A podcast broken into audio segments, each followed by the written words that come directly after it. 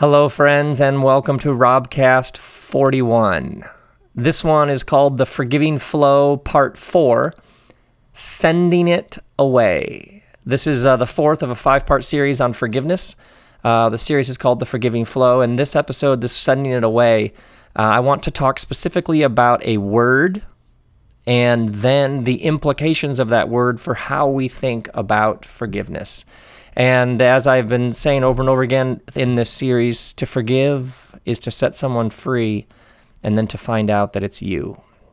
So, if you have any questions about forgiveness, uh, part five, I want to address specific questions you have about forgiveness. So, drop those to uh, email questions at robbell.com or just dump them on Instagram and we'll take a look and see if uh, we'll comb through it and uh, try to address the specific questions that you have. Now, here's what I want to do in this episode I want to give you another way to think about forgiveness, not just in terms of revenge or the myth of redemptive violence or um, like a snorkel and the sort of the idea of the, the air comes in, the air comes out, the idea that love comes to you and you pass it along to others. But I want to give you another image, and maybe this one will help. Uh, sometimes for me, I need lots of different images until one clicks, and I'm like, oh, that's great, I got it. So I want to give you the idea of sending it away. And I want to ground this thought in uh, a prayer that's called the Lord's Prayer. It's a prayer Jesus gave his disciples. One of the very typical things you would ask a rabbi in the first century is, Rabbi, teach us to pray. And then that rabbi would teach you to pray, and the way that they taught you, what they taught you to pray about, how they prayed, taught you something about what mattered to that rabbi, because prayer is talking to God about the things that matter most. And so uh, this is a very standard question. And at one point in uh, what's called the Sermon on the Mount, sort of a compendium of Jesus' teachings, there's uh, this line where Jesus says, This then is how you should pray Our Father in heaven, hallowed be your name. By the way, hallowed means essentially holy. It's almost like, please remind me of the holiness of life. See, if, if everything is grounded in our Father in heaven, uh, there are lots of images in the scriptures for uh, God is mother, God is fire, God is lots of things. So, so Father happens to be the image he uses here. Our Father in heaven, hallowed be your name. This is about source. Life has a source, and source means gratitude. So, the power of our Father in heaven, hallowed be your name, is everything begins with gratitude. Our Father, thank you that we have this gift, this holy, sacred gift of life. Please remind me afresh each day that the breath I just took, the breath I'm taking, the breath I'm about to take is a gift. That the whole thing is holy, that the whole thing is sacred. All of the ways that I've been beaten down, all of the voices in my head telling me I'm nothing, all of the ways I've been degraded and violated over the years, please, please remind me that life is a gift, it flows from a singular source, and that all of life is holy. So then it, our Father in heaven, hallowed be your name. Your kingdom come, your will be done on earth as it is in heaven. Now, the your kingdom come, your will be done, brilliant. Essentially, please remind me that I live in a dynamic universe, that something is afoot, something's going down, something's happening here. There's way more going on here than any of us first realized. There's a whole new world bursting forth right in the midst of this one. One of the questions this raises is Do you have a static or a dynamic view of the universe? A static view of the universe simply says things are, they've always have been this way, nothing's really changing, it's all set, fixed, firm, established, and you sort of make your way around in it. This is not in any way a vision of life that brings you any sort of life or satisfaction or fulfillment. Your kingdom come, your will be done uh, on earth as it is in heaven is Jesus' way of saying, please remind me today that I live in a participatory universe, that something is unfolding, that I can take part in the ongoing creation of the world. Your will be done on earth as it is in heaven. Spirituality is not about you getting somewhere when you die.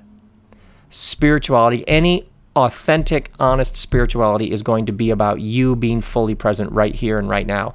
Jesus did not come to tell you how to go to heaven when you die, He comes to tell you how to bring heaven to earth right here and now. Your will be done on earth as it is in heaven. Earth is where the action is, earth is our home. So the prayer begins with this reminder of all of life flows from a singular source. May you please remind me of the holiness and the sacred nature of all of life. Please remind me that I live in a dynamic cosmos in which something is unfolding that I get to be a part of. And please remind me that the action is here. That today, as I move about my day, whether it's a classroom or an insurance agency or doing laundry or out stuck in track, please remind me that the action is here. It's about heaven crashing into earth. And then he says, Now give us today our daily bread. Notice he does not ask for the next 30 days of bread. Please give me assurances that I'll have bread tomorrow and the next day and the next day and the next day. No, give us today our daily bread. Nothing robs us of joy faster than when we are worried about some other moment than this moment. So the prayer is give us today our daily bread. Please give us everything we need for today. Just today. That's all I'm asking for. And forgive us our debts as we also have forgiven our debtors. And lead us not into temptation, but deliver us from the evil one. Now, here's what's really interesting Give us today our daily bread is about help us to be present. How much of your worry and anxiety comes from worrying about bread tomorrow? So it's help us to be fully present right here and right now. And just give us what we need just for today. Now, forgive us our debts is about the past. That's about being free from what happened in the past. And then lead us not into temptation is about the future. So, in just a couple of lines, what Jesus has essentially given us a prayer is begin with gratitude for life. It flows from a singular source and it is holy. Please remind me that I live in a dynamic participatory universe and there's something for me to do to join in because the action is here on earth. Please give me exactly what I need for today. Please set me free from the past. That's forgive us our debts. We've forgiven our debtors. And Please set me free from worry and anxiety about the future. Regret is when you're stuck in the past. Worry and anxiety are when you're stuck in the future. Regret and forgiveness of debts is about the past. Worry and anxiety is about the future, what hasn't happened. Forgiving our debts is about what has happened, and the prayer is that we would be right here, stuck neither in the future or the past. So, first, let us reflect. Let us. Never talked like that. Let's think about forgiveness in terms of time. When somebody wounds you, maybe you're harboring resentment towards somebody, maybe you haven't forgiven somebody. What happens then is it splits you between this moment and the moment of the wound and all the moments in between. See, what forgiveness does is it keeps you stuck back there in time. And so, one of the prayers and one of the journeys of forgiveness is to simply rescue you from back there and to bring you into the present. Not forgiving someone is one of the largest obstacles you can place in the way of being fully present here and now. You know anybody, or maybe it's you, you're still nur- nursing a grudge. When you're nursing a grudge, you are choosing to stay in the past. Have you ever noticed someone who, every time you mention someone else, they mention what that person did to them? Or maybe it's somebody you don't know the other person, but every time you're with this person, they mention this thing that happened to them years ago. They're still living in the past. And when you're living in the past and trying to also live in the present, then you are split. So, when we think about forgiveness in terms of time, the prayer, forgive us our debts as we forgive those who sin against us. Forgive those, uh, exactly how does it go here? Forgive us our debts as we also have forgiven our debtors. Essentially, help us to enter into the forgiving flow in which we receive grace and love and forgiveness as we pass it along to others. So maybe you could reframe it like this Help me live with myself well so that I can live with others well. Because when we're still dragging around those debts, we're not present. And oftentimes the debts are ones we've racked up. We haven't forgiven ourselves. We are not living well with ourselves. We have not made peace with our own story. No wonder we're having a hard time forgiving others. We haven't allowed ourselves to be forgiven. So, so maybe one prayer you could write out would simply be Help me to live with myself well so that I could live with others well. Forgiveness is one of the greatest obstacles, the lack of forgiveness, to being fully present. Now, we've thought about forgiveness in terms of time. Now let's think about forgiveness in terms of burden. Because when Jesus talks about forgiving debts, the word forgive in the Greek language is the word aphiemi. Let me hear you say it now. Aphiemi. Not that I can hear you say it. The word means to send away. So to forgive debts is to send away the debt. See, when we're wronged, the person has handed us this wound. And so picture like you're standing there holding a box full of the wound. Revenge is when you decide to take this box of the wound and hand it back. Only you put a severed head in there or you fill it with blood. I don't know. That's so graphic. But you know what I mean. We hand them back the box, and then because revenge always escalates, we add a few things, right? We write some words on the outside of the box. But if you think about forgiveness as something that is done to you and now you're holding it, revenge is the f- refusal to hold it, so you just pass it back, which keeps it in circulation. To forgive somebody is to take this thing that they've handed you and to send it away.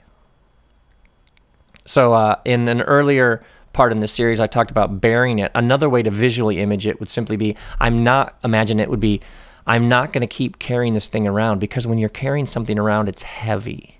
Have you ever noticed when you haven't forgiven someone how heavy it is? How it loads you down? It's like a burden. And if I were to describe sort of spatially the number of people I've interacted with who are carrying around some wound and they realize they need to forgive, heaviness is one of the ways I've seen this again and again. It's almost like it rests on the person's shoulder, the shoulders, their heart. Uh, so if you have been wronged by somebody and you haven't forgiven them, one of the ways to think about it would be to think about yourself holding a box and the wound is in the box. And so you cannot send something away that you haven't named. Now, this is a really, really, really big deal, and here's why. You can't forgive an institution. I cannot tell you the number of people I've met who are angry with the church. They're mad with the church. You can't be angry with the church. Here's why. You cannot have issues with an institution because institutions are made of people. You are not mad at the church. You are not angry with that business that fired you. You are mad at someone. You are angry with someone. Whoever made the decision to have you fired, whoever rejected you, whoever judged you, whoever condemned you, you can't forgive a faceless institution. So when you met people who are all angry with the government, they will never be free until they can move past vague, ambiguous institutions, until they can name people. People hurt other people. And I cannot tell you how many people I've seen set free when they realized that the anger they're carrying around was just a vague, amorphous blob if you're angry at something, until you can name the people, you can't send something away that you can't get your mind around, your hands around, that you can't fit in that box. Oh, these people, that's who I'm carrying around. This person, this person, excellent. Now we need to forgive them specifically. You cannot something send something away that you haven't named, and sometimes you have to be really, really specific. Go all the way into the heart of it. If it was evil and vile and cruel and brutal, then name it. Give it the full description it deserves. Maybe you need to get a sheet of paper out and write how that person really made you feel and record every last detail. Because you can't send something away if you're only pulling bits and pieces of it, but there's still chunks of it left in your heart. You got to drag it all up. And what you'll find is it's incredibly freeing. Sometimes what happens is we're angry, but we're also polite. So we fail to be brutally honest about just how badly we were hurt and how it made us feel. Drag it all up. Get it all out. You don't need to share it with them. Probably shouldn't share it with them. Just keep it to yourself or a friend or something, but just get all that stuff out. Name it. Be specific. And then you send it away. Maybe for you, you need to create a ritual. Rituals, people have been creating rituals for thousands of years. I've seen people take the names of people who have hurt them, write them out, and then set them on fire, um, bury the name in the backyard as a symbolic. We are we are tactile, kinesthetic creatures. We're made of dust. We're made of earth. So sometimes you need to feel it in your hands. Sometimes you need to smell it. Sometimes you need to see it. Sometimes you need to experience the sensation. Like this person wounded me. I am now going to enact this ritual as a way of physically, symbolically saying, I am not going to live stuck in the past.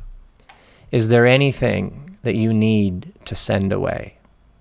The truth is, you have not been fully present. You have been missing out on the beauty, wonder, and holiness of this moment in your life because you're stuck with debts from the past. The power of this Jesus prayer is it grounds us right here, right now. Help me live with myself well so that I can live with others well. Help me receive so that I can give. Help me enter into the flow in which the love I inhale and then I exhale to others. Anybody here stuck in the past? Anybody here bringing it up over and over and over again?